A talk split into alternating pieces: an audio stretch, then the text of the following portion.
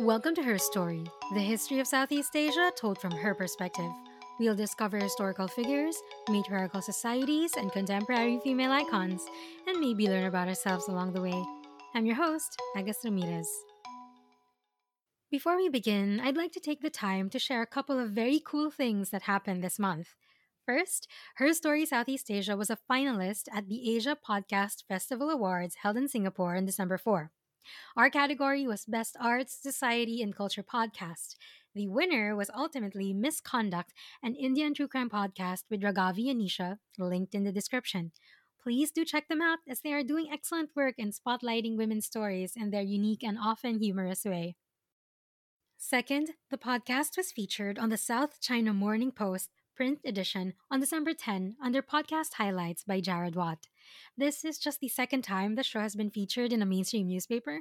The first was, of course, in the Straits Times article, Filipinos Find Podcasts to Be in Tune with Their Culture by Raul Dancel in August last year.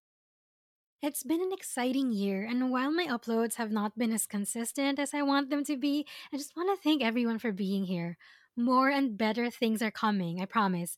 If you want more Her Story, go over to the Patreon and join Karen, Cairo, Xiaomi, Jennifer, Christina, Raul, Raymond, Matt, Ashley, Charlie, and Yati, who have been supporting the show and have made it possible to upgrade the microphone. Alright, so those are all my updates. On to the show! In this episode, we're going to talk about the Black and White Amahs, Chinese women from the southern provinces of China who emigrated to the Straits settlements in the Malay states in the 1930s and established themselves as domestic servants par excellence.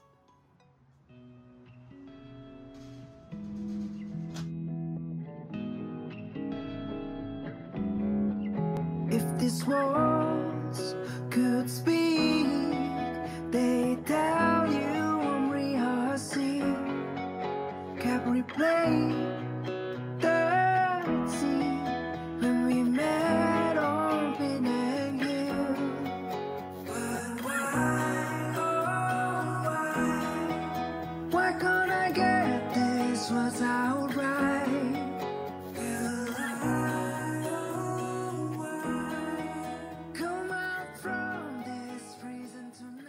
You've seen Crazy Rich Asians, right? If you've been obsessed with the books and the movie like I've been, you probably know the different sets, costumes, references. If you remember the first ever episode of Her Story C-Pod, we played a clip of Astrid Leong buying Queen Subiala's earrings. On a recent trip to Penang, Malaysia, one of the places I absolutely wanted to see was the Chong Fatt Tze Blue Mansion on number 14, Lebuh Leith, Georgetown.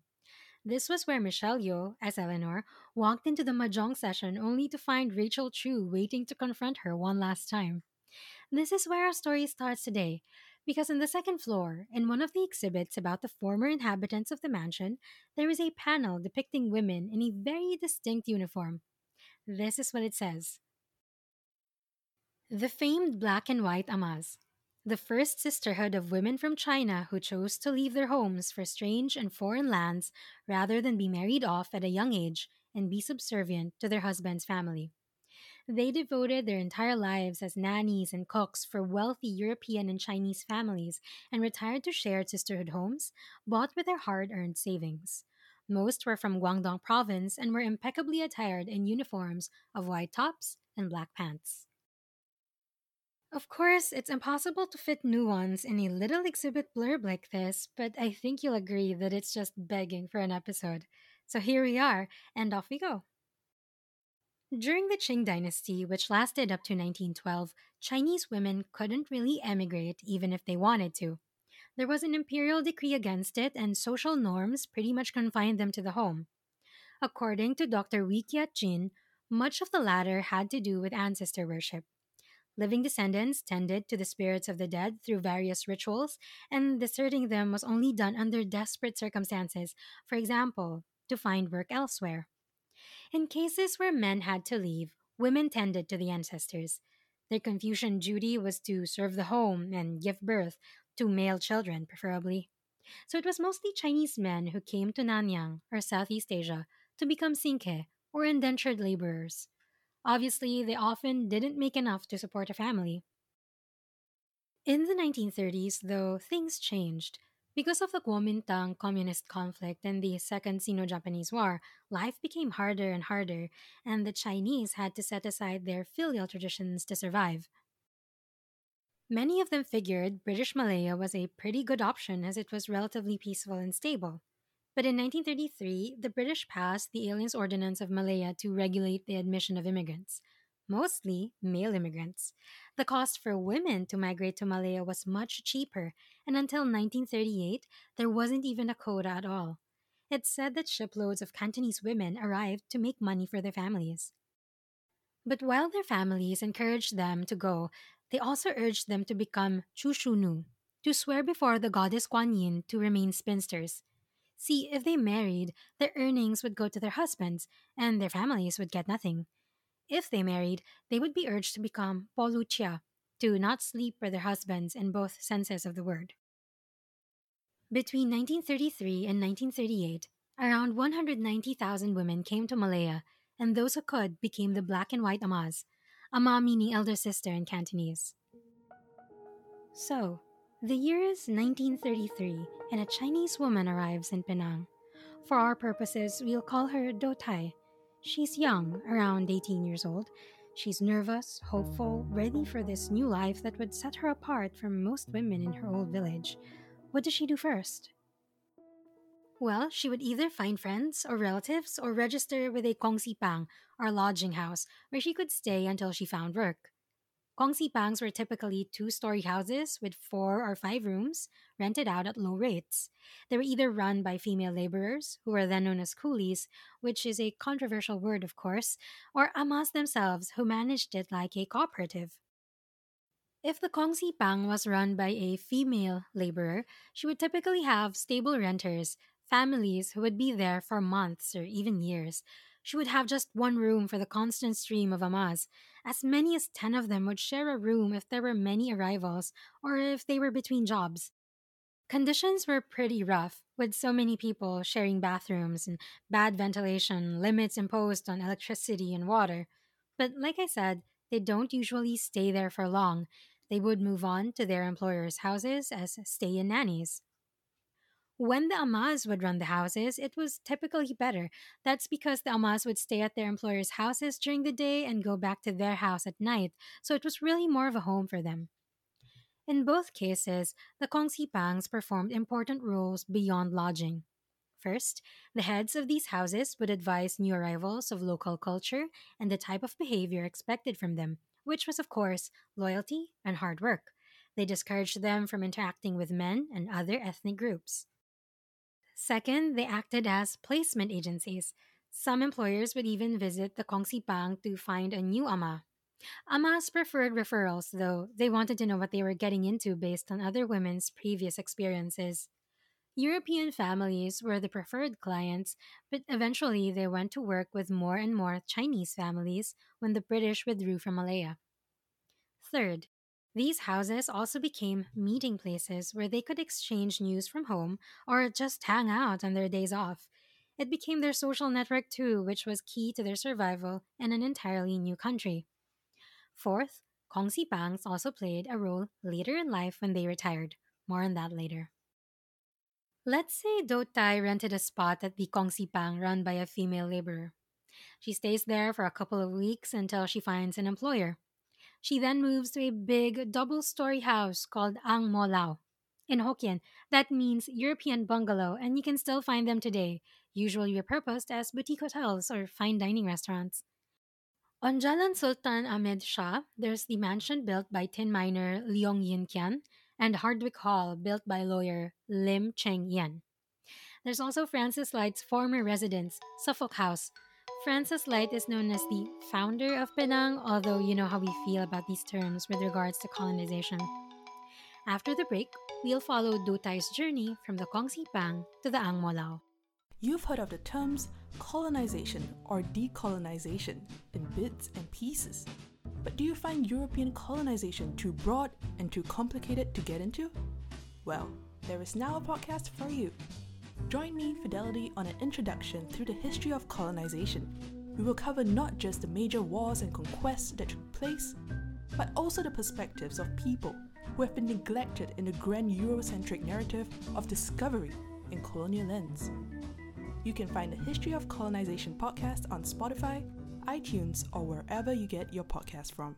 So I wrote this song to tell you I'm still in love with your eyes. My heart still beats for you like it used to. All I ask is one more try, 'cause you're alive.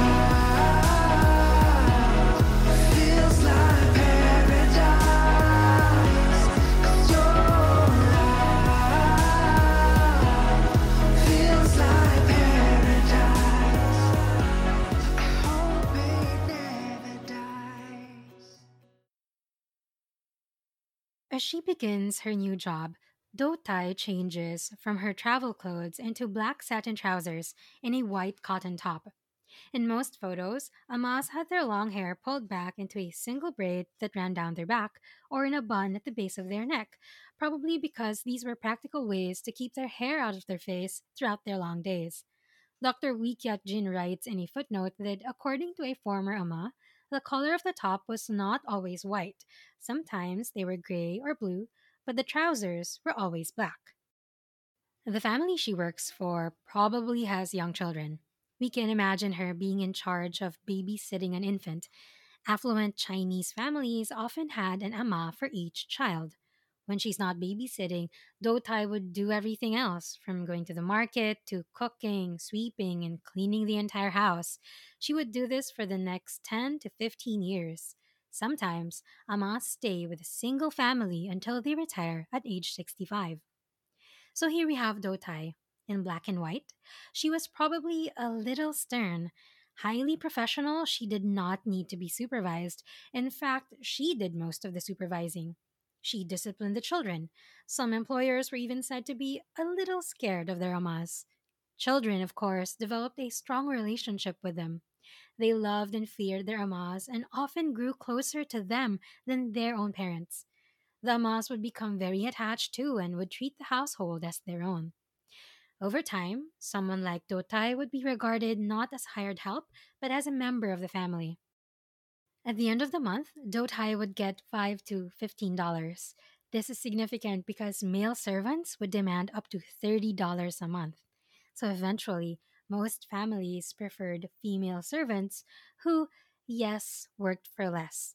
She would send some of this money to her relatives in China and also use it to prepare for retirement. She would be thrifty in all respects, and while she would keep up with what was happening back home, she would only visit a few more times for weddings or funerals. She would remain unmarried. The outright rejection of marriage was actually a distinct trait shared by a majority of amas. Claire Lowry had a great term for it, a history of radical marriage resistance. According to Marjorie Topley, from the early 19th to the early 20th century, numbers of women in a rural area of the Canton Delta either refused to marry or, having married, refused to live with their husbands. Typically, they organized themselves into sisterhoods. That tradition of sisterhood lived on, as you will see later.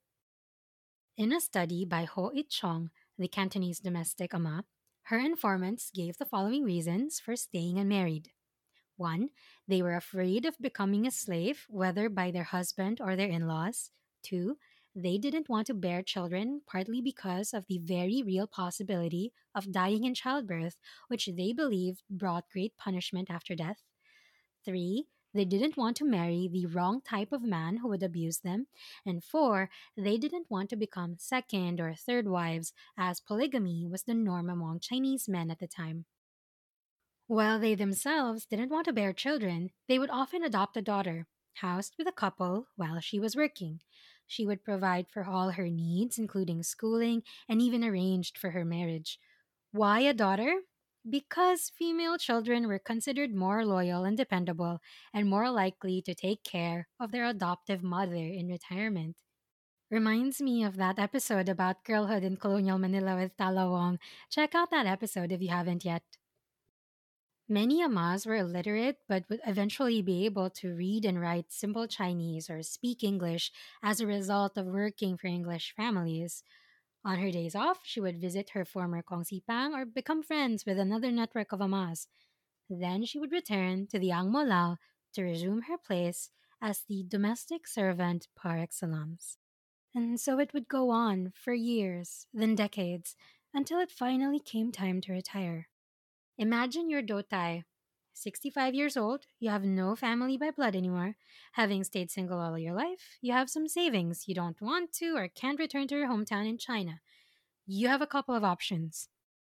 First, you could retire to your Kong Sipang. If you visit Penang, you can visit Love Lane, where a few Kong Sipang can be found. This is very near the Chong Fatt Tze Blue Mansion. Most of the Kong Sipang are located in the old parts of Georgetown, and they are becoming increasingly rare as the old occupants have already passed away. Amas who wanted more freedom and independence opted to join their sisters in a Kong Sipang or collectively rent a house and share expenses and chores. And of course, having lived a life of hard work, many of them couldn't really stay idle. One retired Ama, who was unnamed by Dr. Wee but was a close friend of his family, lived alone in a rented room. She made a living by selling Chinese New Year cakes, performing rituals for the sick, attending to funeral rites, praying for good health for people during festive occasions, providing services at weddings, cooking for home parties, and cleaning houses. Second, if you were more devout, you could go to a chai tang. In most large towns in Malaya, there were institutions called chai tang or vegetarian halls. These were residences for both local and immigrant Amas. A typical resident would be a middle-aged or elderly vegetarian woman who was a devotee of Kuan Yin, the goddess of mercy. One example is the Fo Tai Institution at Jalan Bagan Jermal, which also has a school for girls, a female orphanage, and a temple. In order to live at the Chai Tang, the retired Ama or her employer would deposit a lump sum or pay in installments. Those who didn't have money to give rendered their services instead, managing the grounds and preparing food for others, for example. As is implied, the residents were required to become vegetarian, which was not a huge adjustment for the most part because most Amas already had a vegetarian diet every 1st and 15th day of the Chinese lunar calendar. Residents were free to come and go as long as they did the domestic chores assigned to them and observed religious responsibilities like prayers and honoring celebrations like Wisak, the birthday of deities. Their lives at the Chai Tang were relatively peaceful, with most of their time spent in meditation and prayer, though they were not considered nuns. They were also free to accept gifts from their former employers. Some vegetarian houses had death benefit schemes which required monthly payments of a premium and upon death entitled them to a decent funeral equipped with a band and a guaranteed body of mourners. This was very important because if you had no family, you were probably not going to get a Chinese burial. Being in the Chai Tang guaranteed against that. In the 70s and 80s, live-in domestic service became less attractive to local women, especially since there were more opportunities for work. But that doesn't mean there was no demand, of course. Families still needed help, especially young urban working couples. So they began to employ young women from the Philippines, Thailand, Indonesia, and Sri Lanka with short-term contracts.